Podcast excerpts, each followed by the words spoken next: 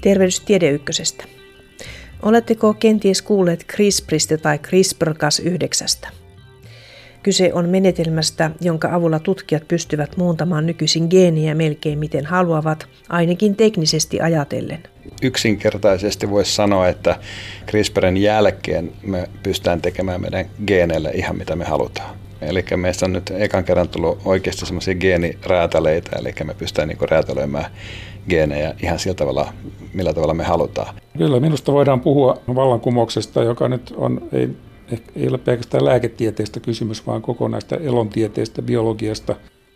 Näin kaksi tämän ohjelman haastateltavaa tutkimusjohtaja Juha Klefström ja professori Timo Otonkoski Helsingin yliopistosta kommentoivat CRISPRia. Tutkijoilla on siis käytössä erinomaiset konstit muunnella geenejä ja kyse on melkoisesta vallankumouksesta geenimuuntelun alueella. CRISPRin mahdollisuuksia ja lupauksia pidetään suorastaan mahtavina, varsinkin lääketieteessä. Nimittäin uskotaan, että CRISPRin avulla hoidetaan tulevaisuudessa geenitauteja ja syöpääkin. Jos me ajatellaan, että koska CRISPRista on hyötyä, niin se on silloin, kun meillä on hyvin selvästi tiedossa, että on joku tietty geenimutaatio, joka ajaa sitä sairautta, joka on sen sairauden syy tai sitä edistävä tekijä. Ja syövissähän näitä tiedetään paljon. CRISPR on niin merkittävä menetelmä, että sille on povattu jo useita vuosia Nobelin palkintoakin, mutta vielä CRISPRin kehittäjiä ei ole palkittu Nobelilla. Eikä ihme nimittäin, vaikka menetelmä toimii jo nyt hyvin, niin siinä on vielä parannettava ja se kehittyy edelleenkin. Tätä ohjelmaakin tehdessäni Nature-lehti ehti julkaista uudistuksen CRISPRiin. Uudistuksesta puhutaan nimellä Prime Editing eli Prime-editointi. Tämä uudistus julkaistiin vasta muutama viikko sitten, ja sen ansiosta CRISPRin tekemiä virheitä voidaan vähentää, ja siksi tutkijat pitävät tätä uudistusta varsin merkittävänä. Tämäkin uudistus Prime Editing kertoo alan aktiivisesta kehityksestä. CRISPR on yksinkertaisesti aihe, jota tutkitaan nyt paljon ja siksi menetelmä kehittyy ja uudistuu. Ja uudistuksia on tulossa lisää, näin veikkaa ohjelman kolmas haastateltava Topi Tervonen Helsingin yliopistosta.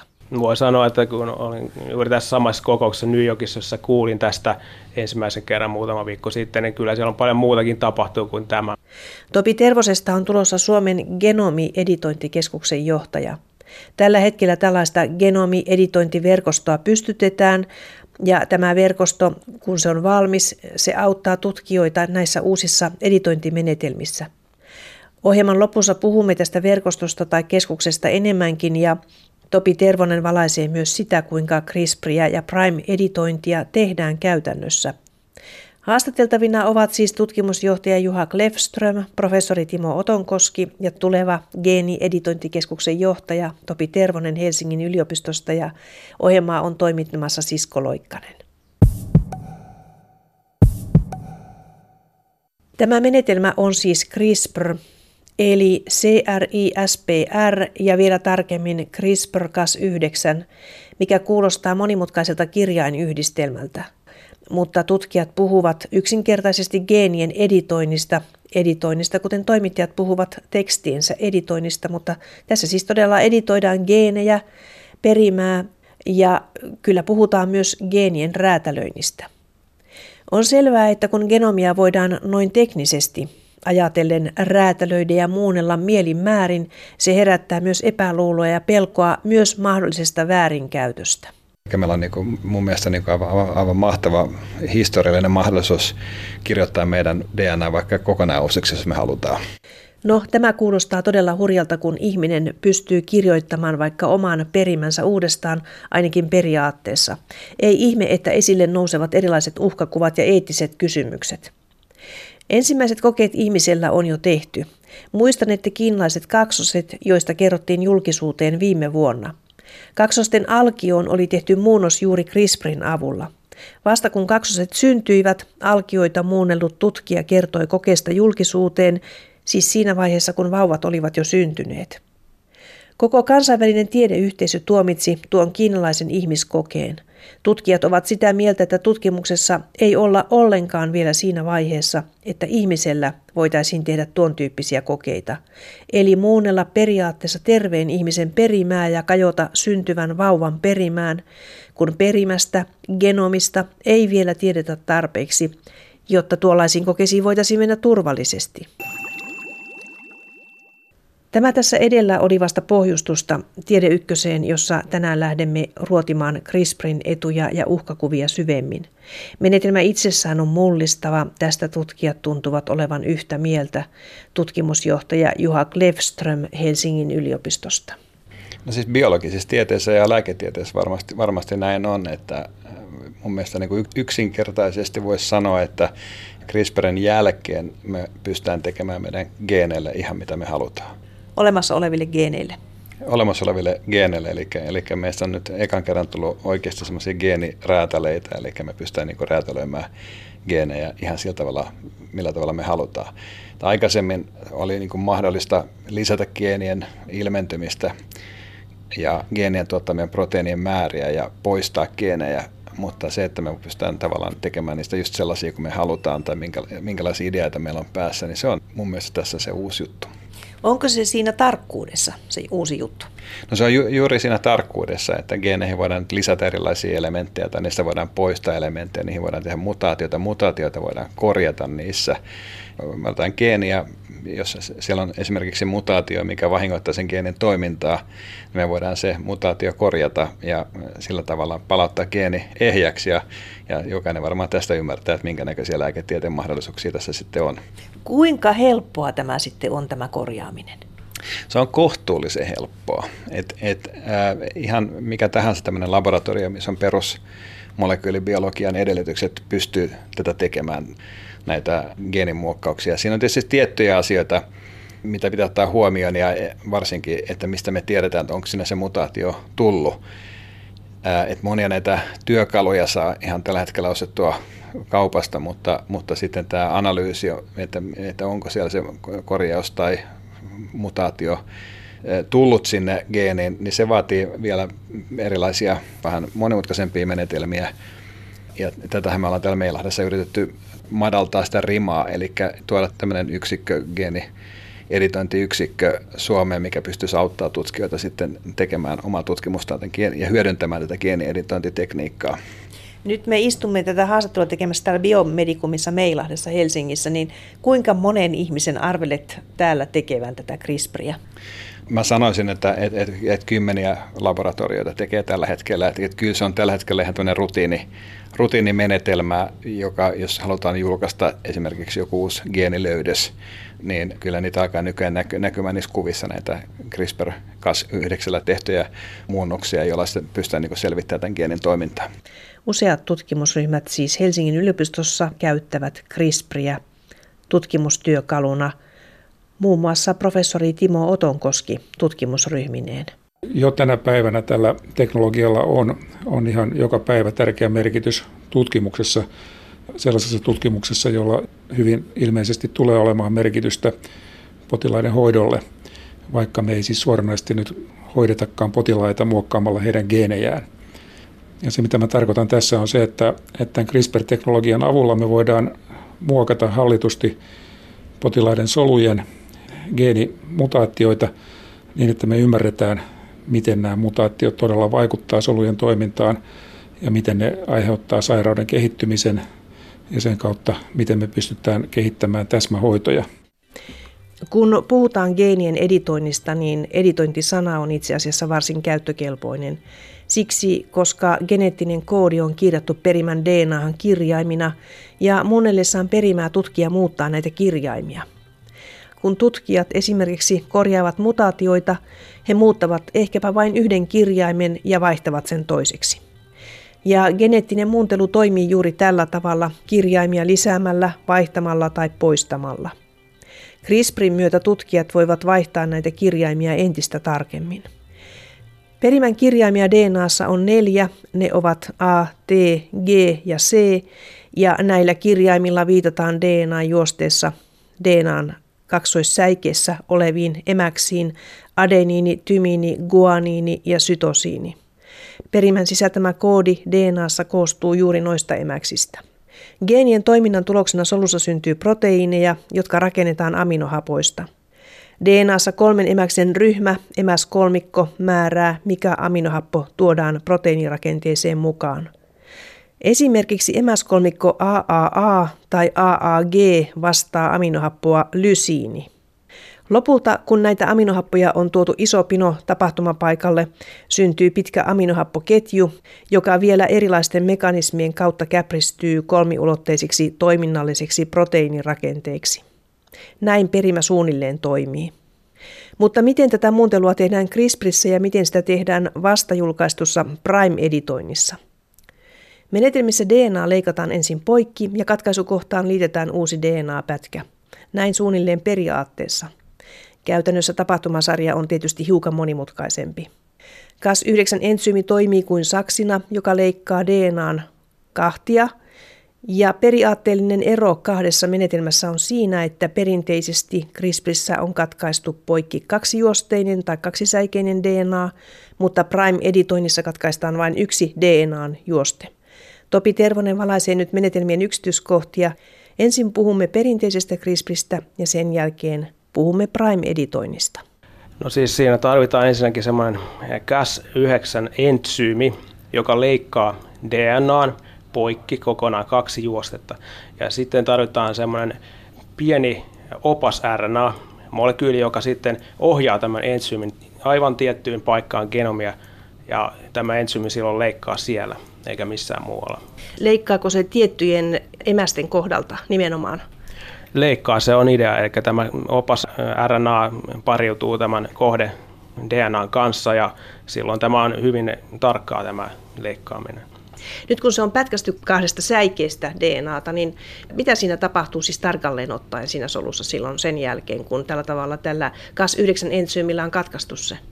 DNA-korjausmekanismit aktivoituu ja, ja sanotaan näin, että suurin osa soluista valitettavasti kuolee sen jälkeen, kun siihen tulee katkos, mutta, mutta osassa se korjausmekanismi toimii ja silloin harvoissa tapauksissa se sekvenssi palautuu täysin samaksi, mikä se oli aikaisemmin, mutta useimmissa tapauksissa siihen tulee jotain lisää tai liian vähän, jonka se aiheuttaa, että geeni, mihin se osuu useimmiten, geeni ei enää toimi. Mutta tässä tutkija tuleekin paikalle työkaluineen korjausoppaan kanssa tekemään haluamansa korjauksen genomiin. Voidaan syöttää tämmöinen ulkopuolinen korjausopas DNA-pätkä, jonka mukaan tämä katkaistu alue korjataan ja silloin saadaan haluttu muutos aikaiseksi. Mitä se korjausopas sisältää? Siinä on esimerkiksi, saattaa olla vaikka yhden emäksen muutos sekvenssissä, niin voidaan syöttää korjattu sekvenssi. Ja sekvenssi tarkoittaa sellaista DNA-pätkää, jossa ovat tietyt halutut emäkset peräkkäin. Ja tällöin toivotaan, että tämä korjattu sekvenssi kopioituu siihen, siihen kohtaan, missä oli aiemmin mutaatio.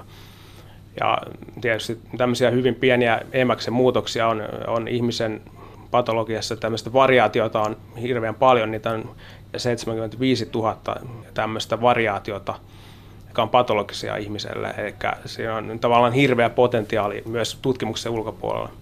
Onko siinä kuitenkin mukana siinä korjausoppassa useita emäksiä, joista yksi napataan sitten siihen korjaamaan sitä?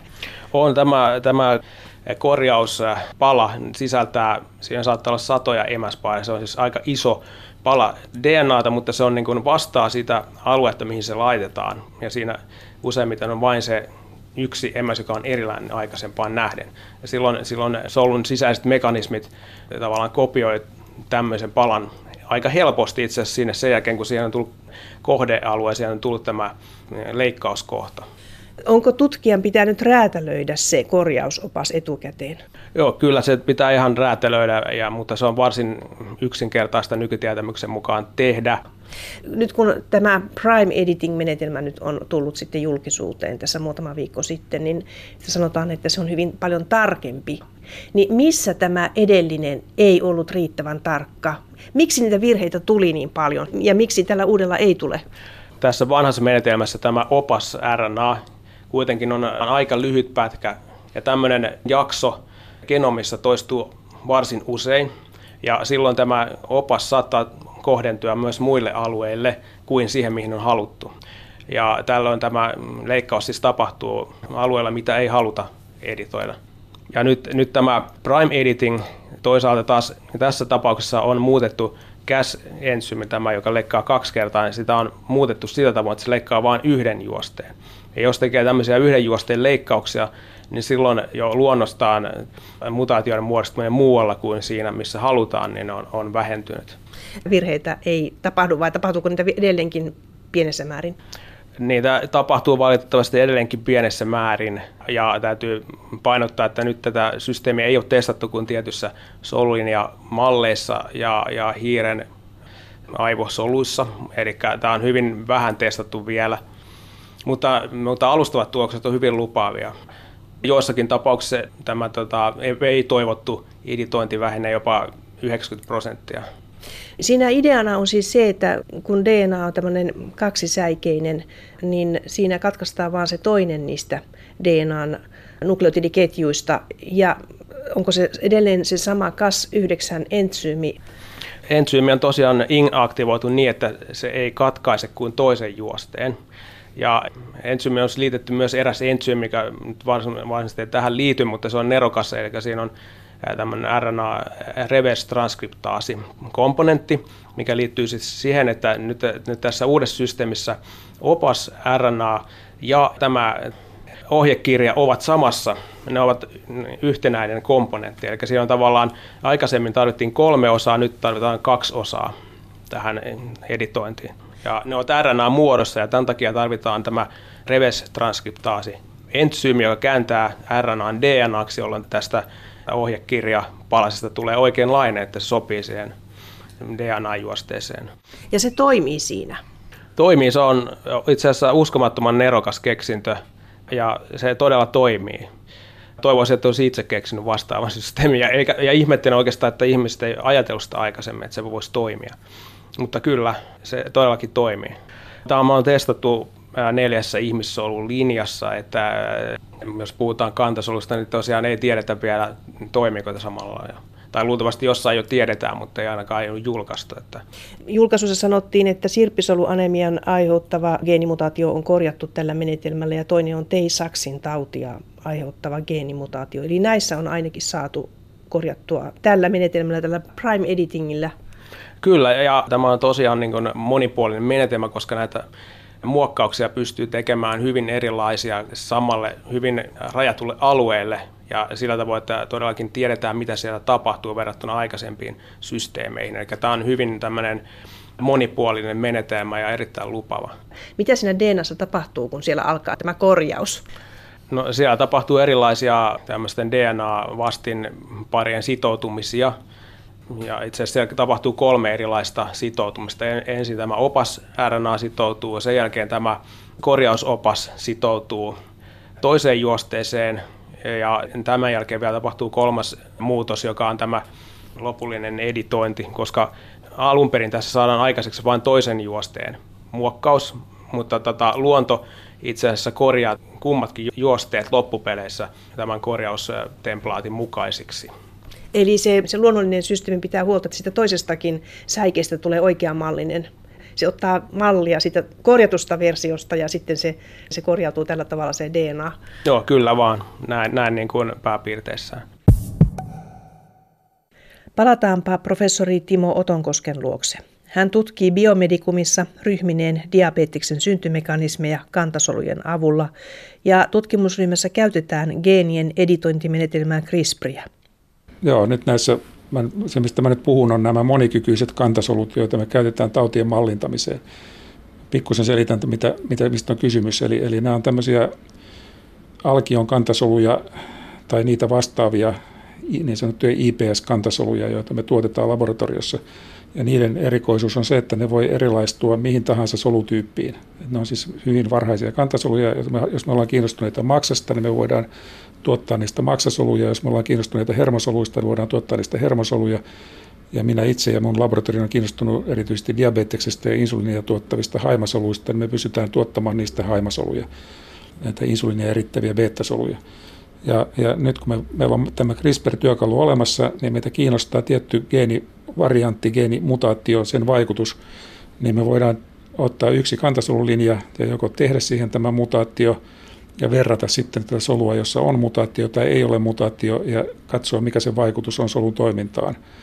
Tai sitten me voidaan ottaa potilaan solu, jolla on meitä kiinnostava mutaatio ja korjata se mutaatio siinä potilaan solussa ja jälleen tehdä tämä vertailu miten toimii tervesolu ja sairassolu ja, ja sillä tavalla oppia ymmärtämään, että mikä siellä oikeasti menee vikaan siinä solussa silloin, kun, kun se viallinen toiminta syntyy. Niin, eli solun mekanismi saadaan selville. Päästään näkemään syvätasolla, että mitä solussa tapahtuu, kun siellä on tietyt muutokset niin. Pieneissä. Niin, itse asiassahan se on niin, että melkein kaikki meidän sairaudet, mitä meillä on, en tiedä yhtäkkiä onko mitään sellaista sairautta, joka ei johtuisi solujen viallisesta toiminnasta. Kaikki sairaudet, mitä meillä on, johtuu siitä, että solu, solut toimii jollakin tavalla väärin. Ja, ja tietysti on olemassa sairauksia, joissa me ymmärretään varsin hyvin, että miksi ne solut rupeaa toimimaan väärin. Että jos vaikka verisuoni menee tukkoon ja solut kuolee ja tulee aivoinfarkti tai sydäninfarkti, niin se on aika selvää, että se on se syy. Mutta sitten meillä on paljon tämmöisiä kansantauteja, puhutaan nyt mistä tahansa, vaikkapa diabeteksesta, joka, joka mä tunnen parhaiten, niin siihen on monia geneettisiä syitä. Ja me tiedetään, että on, on geeni X, joka selvästi lisää riskiä sairastua tähän tautiin, mutta me ei ymmärretä, mikä siellä loppujen lopuksi on se mekanismi. Ja nyt me voidaan tämän teknologian avulla lähestyä niitä mekanismeja, oppia todella ymmärtämään yksityiskohtaisesti, että okei, kun siellä on tämä geenivirhe, niin siellä tämä prosessi menee pieleen, ja sitten me voidaan tätä tietoa käyttää hyväksi siihen, että me tiedetään, että meidän pitäisi löytää lääkeaine, joka vaikuttaa juuri tähän prosessiin, ja sen kautta voidaan löytää tehokkaita uusia hoitoja. Vaikka sitä ei ehkä tule heti ajatelleeksi, tämä solututkimus ja tämä geenimuokkaus, CRISPR-tutkimus, niin, niin se vaikuttaa ennen kaikkea nyt nopeammalla tavalla just näiden uusien lääkehoitojen kehittämiseen. Onko se niin, että koska tämä CRISPR on tarkka menetelmä ja niin se on sen takia niin erinomainen työkalu lääkäreille, kun he tutkivat soluja ja sairauksia? Niin, kyllä ilman muuta. On tärkeää, että me pystytään tutkimaan tarkasti yhden tietyn geenimuutoksen vaikutuksia. Ja siinä silloin ei paljon auta, jos meillä on tämmöinen epämääräinen tilanne, jossa me ollaan ihan varmoja, että mitä geenimuutoksia siellä nyt on. CRISPR-teknologian avulla me voidaan keskittyä juuri siihen tiettyyn muutokseen, joka meitä kiinnostaa, ja yksi kerrallaan selvittää sen vaikutukset solujen toimintaan. Mikä olisi hyvä esimerkki nyt sanotaan vaikka tässä Haiman tutkimuksessa tai diabetestutkimuksessa tästä CRISPRin hyötykäytöstä täällä sairausmekanismin selvittämisessä? Parhaita esimerkkejä tulee meidän omista tutkimuksista. Että me ollaan, ollaan esimerkiksi selvitetty sinänsä harvinaisia potilaita, joilla, joilla on yhden geenin aiheuttama diabetes, mitä ilmeisimmin. Ja, ja meillä oli esimerkiksi mutaatio geenissä nimeltä STAT3, johon liittyy varhainen diabeteksen kehittyminen. Ja kun me sitten teimme kantasolut tästä potilaasta ja korjasimme tämän mutaation, niin sitten me saimmekin semmoisen havainnon, että, että tällä olikin aivan päinvastainen vaikutus näiden solujen kehittymiseen, kun me oltiin kuviteltu. Sen sijaan, että se mutaatio olisi estänyt niiden solujen kehittymisen, niin se aiheuttikin niiden solujen, solujen niin kuin liian varhaisen kehittymisen. Ja se itse asiassa selitti, minkä takia tälle potilaalle kehittyy diabetes, koska, koska nämä kantasolut ei, ei tota, saa rauhassa kypsyä, vaan ne, vaan ne erilaistuu liian aikaisin. Ja toinen esimerkki tuli sitten insuliinigeenin mutaatioiden kautta, jossa samalla tavalla me korjattiin tämä mutaatio potilaan soluissa ja pysyttiin osoittamaan, että toisin kuin aikaisemmin oli luultu, niin nämä solut ei kuolekaan, vaan siinä on toisen tyyppinen mekanismi, joka häiritsee niiden toimintaa sitten. Ja, ja tässä oli ratkaisevassa asemassa se just, että me voitiin verrata niin kuin samasta henkilöstä olevia soluja, joissa on mutaatio ja ei ole mutaatio, ja ymmärtää sitä tarkasti, että mikä, mikä se mekanismi todella on. Onko niin, Timo Otonkoski, että tätä, tällaista tutkimusta olisi ollut hyvin vaikea tehdä ilman tätä CRISPRia? Niin, en, ennen kuin tämä CRISPR-teknologia oli käytettävissä, niin, niin käytännössä olisi ollut mahdotonta tehdä näitä kokeita, mitkä mä äsken kuvasin, jotka me pystyttiin toteuttamaan niin kuin verrattain lyhyessä ajassa, niin ilman CRISPR-teknologiaa tämä ei olisi ollut mahdollista lainkaan. No entäs jos puhutaan geenisairauksista ja niiden hoidosta CRISPRin avulla, niin miten se tapahtuu? On selvää, että tässä on myös suuret lupaukset, siis geenihoidoilla kaiken kaikkiaan on, on ilman muuta ollut pitkään ja valtavat lupaukset ja, ja on vaan odotettu läpimurtoja, mutta niitä nyt nimenomaan CRISPRin ansiosta alkaa varmasti tulla. Mä itse en ole, en ole varmasti paras mahdollinen asiantuntija siinä käytännön tasolla, miten geenihoitoja nyt kehitetään, mutta, mutta uskaltaisin väittää, että ensimmäiset läpimurrot tullaan näkemään nimenomaan sellaisissa tilanteissa, joissa meidän ei tarvitse ruveta muokkaamaan geenejä niin sanotusti potilaan elimistössä, vaan me voidaan ottaa soluja, käytännössä nyt nimenomaan luutimen kantasoluja, verta muodostavia kantasoluja ulos laboratorio-olosuhteisiin ja siellä korjata esimerkiksi sairautta aiheuttava geenivirhe ja sitten ruiskuttaa nämä kantasolut takaisin potilaaseen, jolloin sitten tämmöinen verisairaus No näitä on monta, monta esimerkkisairautta, jotka perustuu siihen, että verta muodostavissa kantasoluissa on geenimutaatio, joka aiheuttaa tämän sairauden. Jos me pystytään korjaamaan edes pieni osa, vaikka 10 prosenttiakin näistä soluista ja, ja saamaan ne takaisin toimivina elimistöön, niin tämä sairaus voisi parantua ja tämä voisi olla erittäin merkittävä edistysaskel näiden sairauksien hoidossa. Toimisiko se myös syövän hoidossa? Nyt mennään vähän heikoille jäille mun osaamisalueella, mutta noin teoriassa periaatteessa totta kai kaikki sellaiset sairaudet, joissa jos me ajatellaan, että koska CRISPRistä on hyötyä, niin se on silloin, kun meillä on hyvin selvästi tiedossa, että on joku tietty geenimutaatio, joka ajaa sitä sairautta, joka on sen sairauden syy tai sitä edistävä tekijä. Ja syövissähän näitä tiedetään paljon. Ja on hyvin ajateltavissa, että myös syövissä, jos me osataan korjata se geenivirhe, poistaa se geenivirhe, niin, niin tällä on huomattava hoidollinen merkitys. Periaatteessa CRISPRilla on merkitystä myös syöpien hoidossa tulevaisuudessa ihan varmasti. Miten näet tämän alan tutkimuksen siis tällaisena lääketieteen osa-alueena? No kyllä, minusta voidaan puhua vallankumouksesta, joka nyt on, ei, ei ole pelkästään lääketieteestä kysymys, vaan kokonaista elontieteestä, biologiasta. Eli, eli perusbiologinen tutkimus on paljon mullistunut tämän geenimuokkausteknologian helpottumisen kautta, ja sillä on paljon heijastusvaikutuksia sitten lääketieteellisiin sovellutuksiin. Mutta on hirveän tärkeää ymmärtää aina näissä asioissa, että, että perustutkimus on kaiken pohja ja sitä tarvitaan paljon ja se edistyminen käytännön sovellutuksiin, jotka suoraan potilashoitoon tulee, niin on aina vääjäämättä pitkä ja, ja usein tuskastuttavan pitkä. Mutta sen takia mä halusinkin korostaa sitä, että meidän ei tarvitse odottaa pelkästään niitä sovellutuksia, jotka tulee näihin geenihoitoihin, vaan jo nyt tämän CRISPR-teknologian kautta me voidaan saada nopeutettua hyvien täsmälääkkeiden kehittämistä. Vaikka CRISPR on ollut vasta joitakin vuosia, siis 6-7 vuotta työkaluna tutkijoilla, niin ollaan nyt jo niin pitkällä, että CRISPR-teknologiaa on jo ehditty hyödyntää hoitokokeiluissa niin, että kliinisiä kokeita on jo käynnistetty. Juha Klefström jatkaa. Se, missä nyt on tapahtumassa kliinistä tutkimusta, eli potilaalla tutkitaan, niin siihen kuuluu syöpä. Ja syövän kohdalla sitä pyritään tätä tekniikkaa hyödyntämään näissä immunoterapioissa. Syövässä olevia mutaatioita ei pystytä korjaamaan, koska niitä syöpää joka puolella saattaa olla etäpesäkkeitä ja muita. Mutta jos me lähdetään näitä tappaja T-soluja sitten syövän kimppuun, mitä tällä hetkellä immunoterapiassa tehdään, niin näitä T-soluja, tappajasoluja pystytään niin ottamaan potilasta tappajasolut koeputkeen ja sitten esimerkiksi poistaa niistä tämmöisiä niin kuin jarrujärjestelmiä, jotka normaalisti johtaa niiden väsymiseen saada niin kuin ärhäkämpiä tappajasoluja. Ja tässä on nyt sitten kiinalaiset taitaa olla pikkasen edellä Yhdysvaltoja. Kato viimeksi, niin noin 90 potilasta on tällä hetkellä, syöpäpotilasta on hoidettu tällaisella niin kuin tavalla ja Yhdysvalloissa ollaan ilmeisesti nyt päästy ensimmäisiin kliinisiin tutkimuksiin.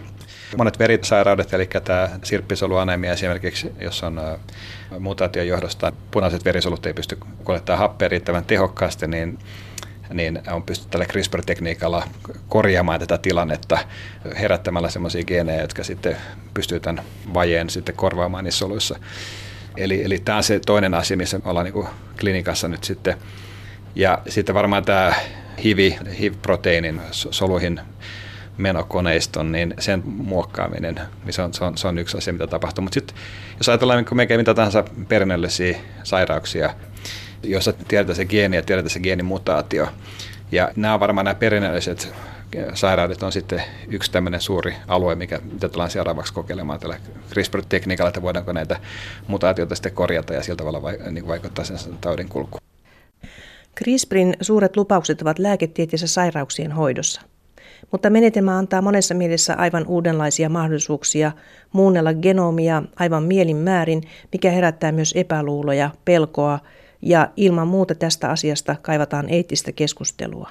Tutkimusjohtaja Juha Klefström Helsingin yliopistosta muotoilee menetelmän avaamat mahdollisuudet näin.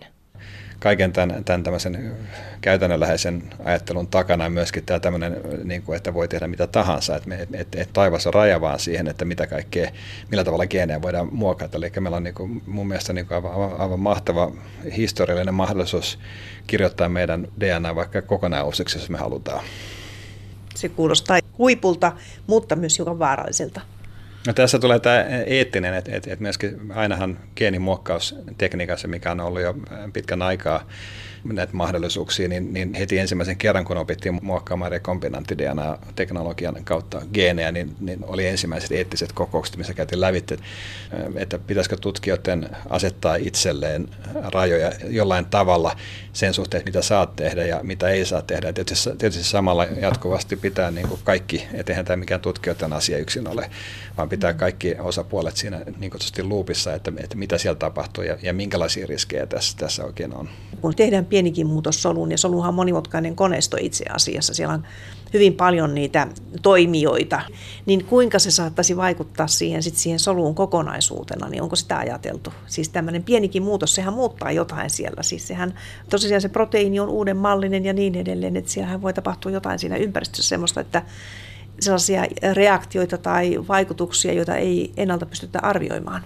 Tämähän tulee, jos mennään, mennään keskustelussa esimerkiksi näihin CRISPR-babyihin, CRISPR-lapsiin tässä vaiheessa, niin, niin siinähän on ollut kyse siitä, että meillä on nyt ensimmäisen kerran ihmiskunnassa keskuudessamme on geenimanipuloituja lapsia. Ja tämä koe tapahtui Kiinassa joku aika sitten, huolimatta siitä, että Kiinassakin on pyritty ylläpitämään eettistä keskustelua ja laittaa eettisiä rajoituksia, mutta jossain vaiheessa joku sen sitten teki. Ja, ja tässä oli kyse siitä, että geenimanipuloitiin terveitä lapsia, joilla ei ollut minkäännäköistä riskiä sairastua, muuta riskiä kuin muillakaan sairastua. Ja lähtökohta tässä geenimanipulaatiossa oli, oli tämmöinen CCL5-geeni, mikä on tärkeä tälle HIV-viruksen infektiossa.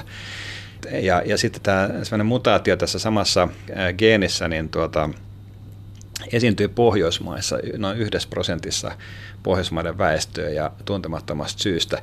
Eli ajateltiin, että tämä on suht vaaraton mutaatio, mutta me voitaisiin tehdä lapsia, joilla ei ole riskiä sitten elinaikanaan sairastua HIViin ja AIDSiin.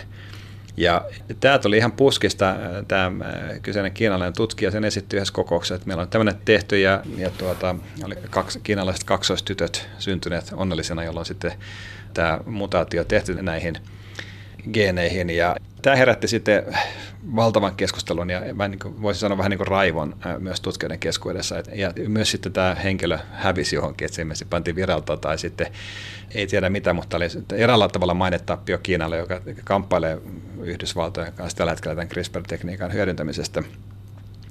Mutta tässä on sellainen niin musta esimerkki siitä, yksi sellainen eettisen keskustelun tärkeä asia, että, että jos meillä on tilanne se, että meillä on sairausgeeni ja me halutaan se korjata, jotta me pystytään jollekin ihmiselle sitten luomaan hyvät elämän edellytykset verrattuna tilanteeseen, missä meillä on ihan terveitä ihmisiä ja lähdetään niiden geenejä sitten kopeloimaan tällä tavalla. Niin siinä monet niin näkee, että se raja menee sitten siinä, että, että, että, että tämmöinen terveyden ihmisen muokkaaminen ei ole eettisesti hyväksyttävää, kun taas sitten sairausgeenien poistaminen saattaisi olla jossain tapauksessa enemmän hyväksyttävää. Ja tässä on myös se asia, että, että kun puhutaan, että kun näitä tämmöisiä mutaatioita tehdään, niin silloinhan, että mikä on turvallinen ja mikä ei ole, niin silloin meidän oletusarvo on se, että me tiedetään, mitä kaikki geenit tekee. Eihän me todellakaan tiedetä, mitä ne geenit tekee, niin sen, sen takia niitä geenejä tutkitaan. Ja sen takia tämmöisen geenin muokkaaminen saattaa johtaa ennalta arvaamattomiin äh, vaurioihin tässä ihmisessä, jota sillä hänelle ei olisi tullut ilman tätä muokkausta. Ja sitten tässä tekniikassa on toinen, toinen ongelma tässä CRISPR-Cas9, mikä on se, että se, se saattaa iskeä sen mutaatio väärään geeniin. Me kutsutaan sitä off-target efektiksi, mikä tarkoittaa sitä, että tämä, tämä erehtyy tämä systeemi ja vääriä geenejä muokataan. Ja nämä tuo paljon ennalta arvaamattomuutta, että jos on joku äh, sairaus, mikä uhkaa elämää tai, tai lyhentää sen, niin silloin sä ehkä olet valmiimpi ottamaan tämmöisen riskin, että siinä tulee tapahtuu vahinkoja tässä geenimuokkauksessa kuin se tilanne, että sä ihan terve ihminen ja lähdetään muokkaamaan. Et tässä on semmoinen yksi asia, mikä tässä on tullut noin puolisen vuotta sitten oli paljon, paljon esillä ja, ja ehkä myös kertoo sen, että ei tämä sääntely niin toimi, että suurin osa tutkijoista ei lähde vaan tekemään tällaisia kokeita, vaikka se mahdollisuus on, mutta ei sen tarvita kuin se yksi, joka sen lähtee tekemään ja se voi niin kuin tässä tapauksessa ilmeisesti myös onnistunut. Mutta onko niin, että siihen ei ole mitään yleisiä sopimuksia, että mitä saa tehdä ja mitä ei, että Kiinassa ilmeisesti ei ainakaan ollut mitään sitten kieltoa, että tällaisia kokeita ei lähdetä tekemään? Kaikkein huolestuttavinta tässä on se, että siellä oli. Ja, ja mä just tässä luin ennen, ennen haastattelua, niin että esimerkiksi Nature-lehti, mikä edustaa tutkijakuntaa monella tavalla, jossa käytiin niin lävitse, että millä tavalla tätä voisi kontrolloida. Että puhuttiin tämmöisistä kansallisista tai kansainvälisistä rekistereistä, eli jos lähtee tekemään yhtään kokeita, millä saattaa olla eettisiä aspekteja niin kuin tässä, niin ne pitäisi panna tämmöisen kansainvälisen rekisterin, että kaikki pystyy näkemään. Toinen on, on sitten tietysti lisätä sisäistä valvontaa ja lisätä ehkä tutkijoiden mahdollisuuksiin, kun mennään osoittamaan sormella jotain tutkimusta, mikä heidän mielestään ei ole eettistä mutta kun mä sitä luin, ja WHO, että World Health Organisaatio, niin että se pitäisi ottaa johto tällaisen kontrolli, kontrolloivien elementtien ja, ja organisaatioiden rakentamisessa. Mutta kun mä olin lukenut sen artikkelin, niin mulla jäi vähän sen tyhjä olo, että mä huomasin, että, että kaikki nämä rajoitukset ja kontrollit tavallaan niin kohdistuu niihin tutkijoihin, jotka todennäköisesti ei lähtisi muutenkaan tekemään tämän tyyppisiä. Eli ne kohdistuu niihin niin tämmöisiin niin rehellisiin ja, ja lakia noudattaviin tutkijoihin, jotka haluaa julkaista oman tutkimuksen hyvässä lehdessä ja saattaa sen muun tutkijakunnan arvioitavaksi.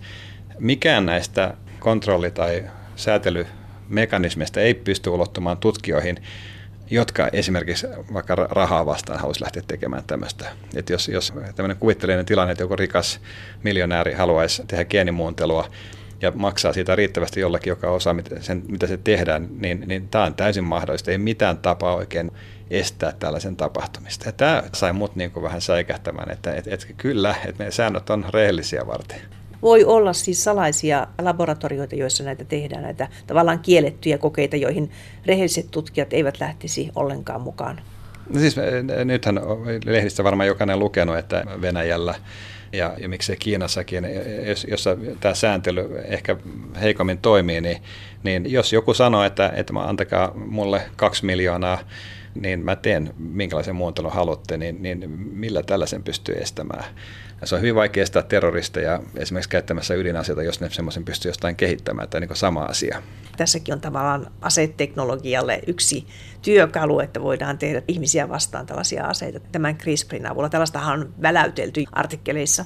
Esimerkiksi varmasti viruksista voidaan muokata tai bakteereista entistä tappavampia biologisia aseisia ja, ja muihin. Et, ja nämä on vielä vaikeampi kontrolloida millään kansainvälisellä tavalla. Et onhan tässä tämmöinen Pandoran boksi-ajatus selvästi esillä, että, että sitä oikein tiedä, mitä sieltä tulee. Että tuleeko sieltä sitten vitsauksia vai toivoa. Nämä kiinalaiset lapset, joihin tämä muuntelu kohdistui, niin eivät ole koskaan ollut julkisuudessa. Heille on annettu kyllä julkisuudessa jotkut nimet, mutta siis Onko heistä mitään tietoa, keitä he ovat, ja, vai onko asia haluttu pitää täysin salassa? Joo, siis heillä on, mä tuosta katson, jos mä löydän, Lulu ja Nana on nimet, jotka tietenkään ei heidän oikeat nimensä, mutta, mutta nä, nä, näillä tavalla heitä esiintyy.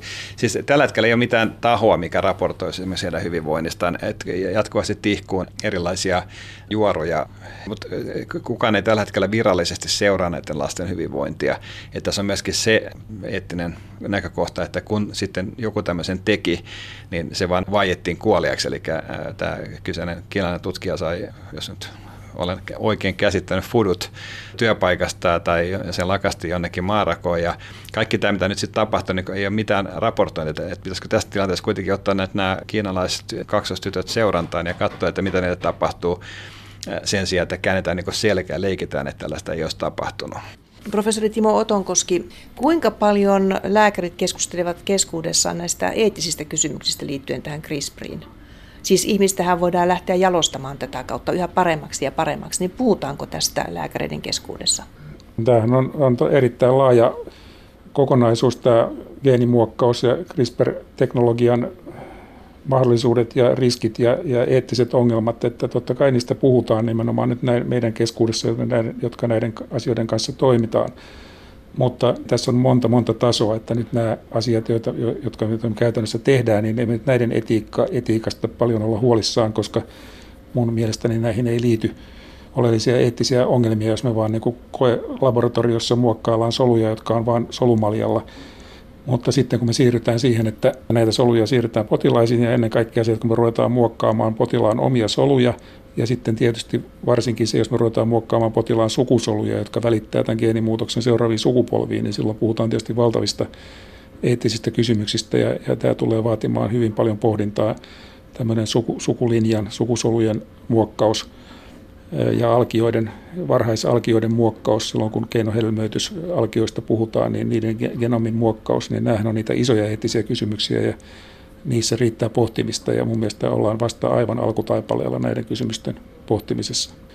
Henkilökohtainen mielipiteeni on kyllä se e, aika selkeästi se, että nyt on aivan ennenaikaista ruveta muokkaamaan ihmisalkioiden geenejä, varsinkin kun, kun me tiedämme, että se on vaikea nähdä, koska se olisi välttämätöntä, että meillä on mahdollisuus hoitaa tämä ongelma, eli alkiodiagnostiikka ja sairaan lapsen syntyminen, syntymisen välttäminen on mahdollista hoitaa muillakin tavoilla kuin yrittämällä muokata niitä geenejä siinä alkiossa. Eli siis vaatii vielä valtavasti tutkimusta ennen kuin tuollaisiin kokeisiin kannattaa edes ryhtyä?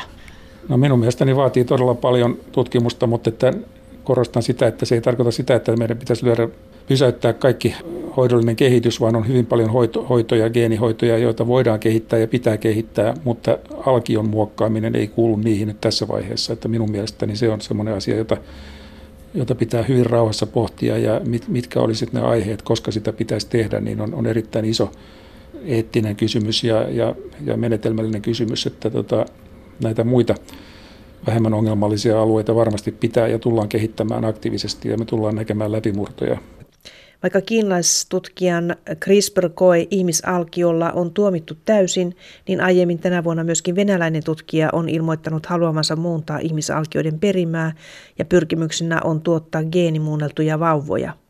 Tutkimusjohtaja Juha Klefström Helsingin yliopistosta. Kyse on oikeastaan tämmöistä niin suurvalta kamppailusta. Et samalla tavalla kuin Yhdysvallat ja Neuvostoliitto aikoinaan niin kilpaili tästä avaruuteen, että kuka ensimmäisenä menee kuuhun ja kuka saa ensimmäisen ihmisen avaruuteen, niin se on niin vähän samanlainen tämä kilpailu. Eli Kiinan niin valtio on hirveästi panostanut tähän CRISPR-teknologiaan ja, ja, ja siellä on nyt esimerkiksi syövässä ensimmäiset kliiniset kokeet meneillään, niin se on käytetty CRISPR-teknologiaa asena syöpää vastaan. Ja sen takia Kiinassa on niin valtavan hienot edellytykset tehdä tätä, käyttää tätä teknologiaa. Yhdysvaltalaiset kutsutaan ensimmäistä kiinalaista kliinistä koetta Sputnikiksi, eli se ole niin ihan sama vielä kuin palattaisiin ihmisen tuonne kuuhun, mutta sinne suuntaan kuitenkin, että katsotaan, että kuka sen voittaa sen kilpailun, mutta, mutta sitten onko tämmöisellä yksittäisellä venäläisellä miljardöörillä sitten tarvittava infrastruktuuri. En tiedä, mutta e-, en mä nyt mitenkään pois sulle, etteikö se täysin mahdollista, että jos rahaa on, ja sitten elää maassa, missä tämä sisäinen kontrolli ehkä ei ole niin kauhean vahva, niin asioita voi tapahtua. Ja ehkä me pitää niin vaan varautua sit siihen, että, että näitä asioita alkaa tapahtumaan ja huolehtia sit siitä, että jos jossakin tapahtuu, se ei löyhennä sitten tätä eettistä kontrollia muissa maissa. Kun mennään kokeisiin, mihin liittyy eettisiä näkökohtia, niin silloin se, se valvontakoneisto pitää olla. Ja mun mielestä se toimii aika hyvin tällä hetkellä, että me, meillä on Valvira valvoo viruksilla tehtäviä toimintaa, on genetekniikan lautakunta. Meillä on paljon tällaista ja mitkään tämmöistä kokeet, mihin liittyy eettisiä niin kuin problematiikkaa, niin ei, ei tavallaan niin kuin tehdä se päätöstä yhden tutkimusryhmän tasolla, vaan kyllä se tehdään, että siinä on myös tavallaan viranomaisvalvonta mukana. Puhutaanpa siitä, miten tämä keksintö on löytynyt. Nimittäin tämä alkupiste oli Alicantessa ja tutkija, joka laittoi koko tämän vyöryn liikkeelle, ei ollut ollenkaan mikään tunnettu tutkija. No, mun mielestä tästä on äh, semmoinen aivan loistava artikkeli tehty, jonka tuossa joku aika sitten luin tätä Erik Landerilta. Mun mielestä siinä tarinassa korostuu tämä tämmöinen tutkimuksen arvaamaton luonne, eli koskaan ei voi tietää etukäteen, että, että minkälainen tutkimus on tärkeää, minkälainen tutkimus johtaa Nobel-palkintoon. Ja t- tässä on tässä CRISPR-historiassa, niin, niin, joka alkoi silloin joskus 90-luvun lopussa, niin, niin mun mielestä tämä äh, kristalloituu tämä sama idea. Eli, eli kyse oli tämmöinen nuori väitöskirjatyöntekijä Francisco Mojica, joka oli Alicanten yliopistossa ja, ja tutki sellaista aihetta, mikä ei varmasti yleensä saa ylentoimittajia liikkeelle, eli helposti ainakaan tutki korkeissa suolapitoisuuksissa viihtyviä arkkibakteereita ja, ja selvitti, minkälainen genomi niillä on. Ja hän sitten löysi toistuvia jaksoja, 30 nukleotidin mittaisia tai vähän lyhyempiä jaksoja, ja niiden välissä oli aina sitten tämmöinen niin kuin eräällä niin kuin välijakso. Ja hän sitten kiinnostui, että mitähän tämmöinen jaksot oikein tekee. Että ihanko siellä on jonkinnäköinen koodi, mutta kukaan ei ymmärtänyt eikä hän itsekään, että mikä tämä koodi sitten on ja mikä merkitys sillä on. Ja hän sitten innostui tästä koodin selvittämisestä ja löysi niitä monista muistakin bakteereista, että se ei vain niin yhden bakteerin asia, vaan että se on selvästi evoluutiossa aikana ollut hyödyllinen, koska se on niin monessa eri bakteerilajissa. Ja, ja sitten tavallaan tämä mullistus tuli, tämä Heureka-elämys tuli siinä vaiheessa, kun hän löysi näitä samoja sekvenssejä bakteerien viruksista, eli bakteriofaageista. Ja silloin hän päätteli, teki hypoteesi, mikä sitten myöhemmin osoitettiin oikeaksi, eli hän ajatteli, että näillä sekvensseillä bakteerissa täytyy olla jotain tekemistä tämän bakteerin immuniteetin kanssa. Eli se, jollain tavalla se bakteeri puolustautuu näiden sekvenssien avulla niiden bakteerivirusten hyökkäyksiä vastaan. Myöhemmissä tutkimuksissa näytettiin, että juuri näin on, eli se systeemi toimii sillä tavalla, että kun tämmöinen bakteerivirus infektoi bakteerin, niin nämä sekvenssit, mitä, mitkä siellä bakteerissa on, niin niitä käytetään tunnistamaan, että nyt on virushyökkäyksestä kyse. Eli nämä CRISPR-sekvenssit, nyt kerrottiin, että nimi on CRISPR-sekvenssi, ne tuottaa lähettiaranaata, joka tunnistaa tämän bakteeriviruksen DNA, tekee tämmöisen kaksoisjuosteen sen kanssa. Ja sitten on tämmöinen entsyymi Cas9, joka on niin kuin eräänlainen molekyylisaksi. Eli kun siellä on tämmöistä kaksijuosteista, jos on RNA DNA, niin tämä Cas9 sitoutuu niihin ja pilkkoo sit siitä kohdasta tätä bakteriofaagin, bakteeriviruksen DNAta poikki. Eli tavallaan se lähettää tämän Cas9 sakset leikkaamaan sen sisään tunkeutujan DNAta palasiksi, ja sitten tämä CRISPR-sekvenssä käytetään tunnistamaan, että nyt että missä, missä sitä viruksen DNAta oikein on. No, tämä oli hieno löydös ja, ja nämä ensimmäiset löydökset tehtiin Euroopassa, mutta Yhdysvalloissa sitten ruvettiin miettimään, että tutkijat siellä, että voisiko tätä jollakin tavalla hyödyntää sitten niin kuin ihmisen genomin muokkauksessa. Ja tätä systeemiä niin kuin yksinkertaistettiin pikkasen ja tällä hetkellä sitten tämä on kehittynyt tämmöiseksi CRISPR-tekniikaksi, millä sitten tehdään näitä DNA-muokkauksia ihmisellä. Niin. Hyvin mielenkiintoinen ja, ja ennalta arvaamaton historia tällä, tällä koko systeemillä oli. Puhutaan tähän ohjelman loppuun vielä hiukan tulevasta Suomen genomieditointikeskuksesta, jota pystytetään Helsingin yliopiston yhteyteen Biomedikumin Meilahdessa Helsingissä. Keskus pyrkii aikanaan auttamaan tutkijoita uusien genomin editointimenetelmien parissa. Keskuksen johtajaksi tulee Topi Tervonen. Tämä on tutkijoille tarkoitettu palvelu, jossa tarjotaan hyvin laajalla skaalalla genomieditointi, genomimuokkauspalveluita – ja tämmöisiä samanlaisia eh, instrumentteja on jo olemassa naapurimaissa Ruotsista lähtien.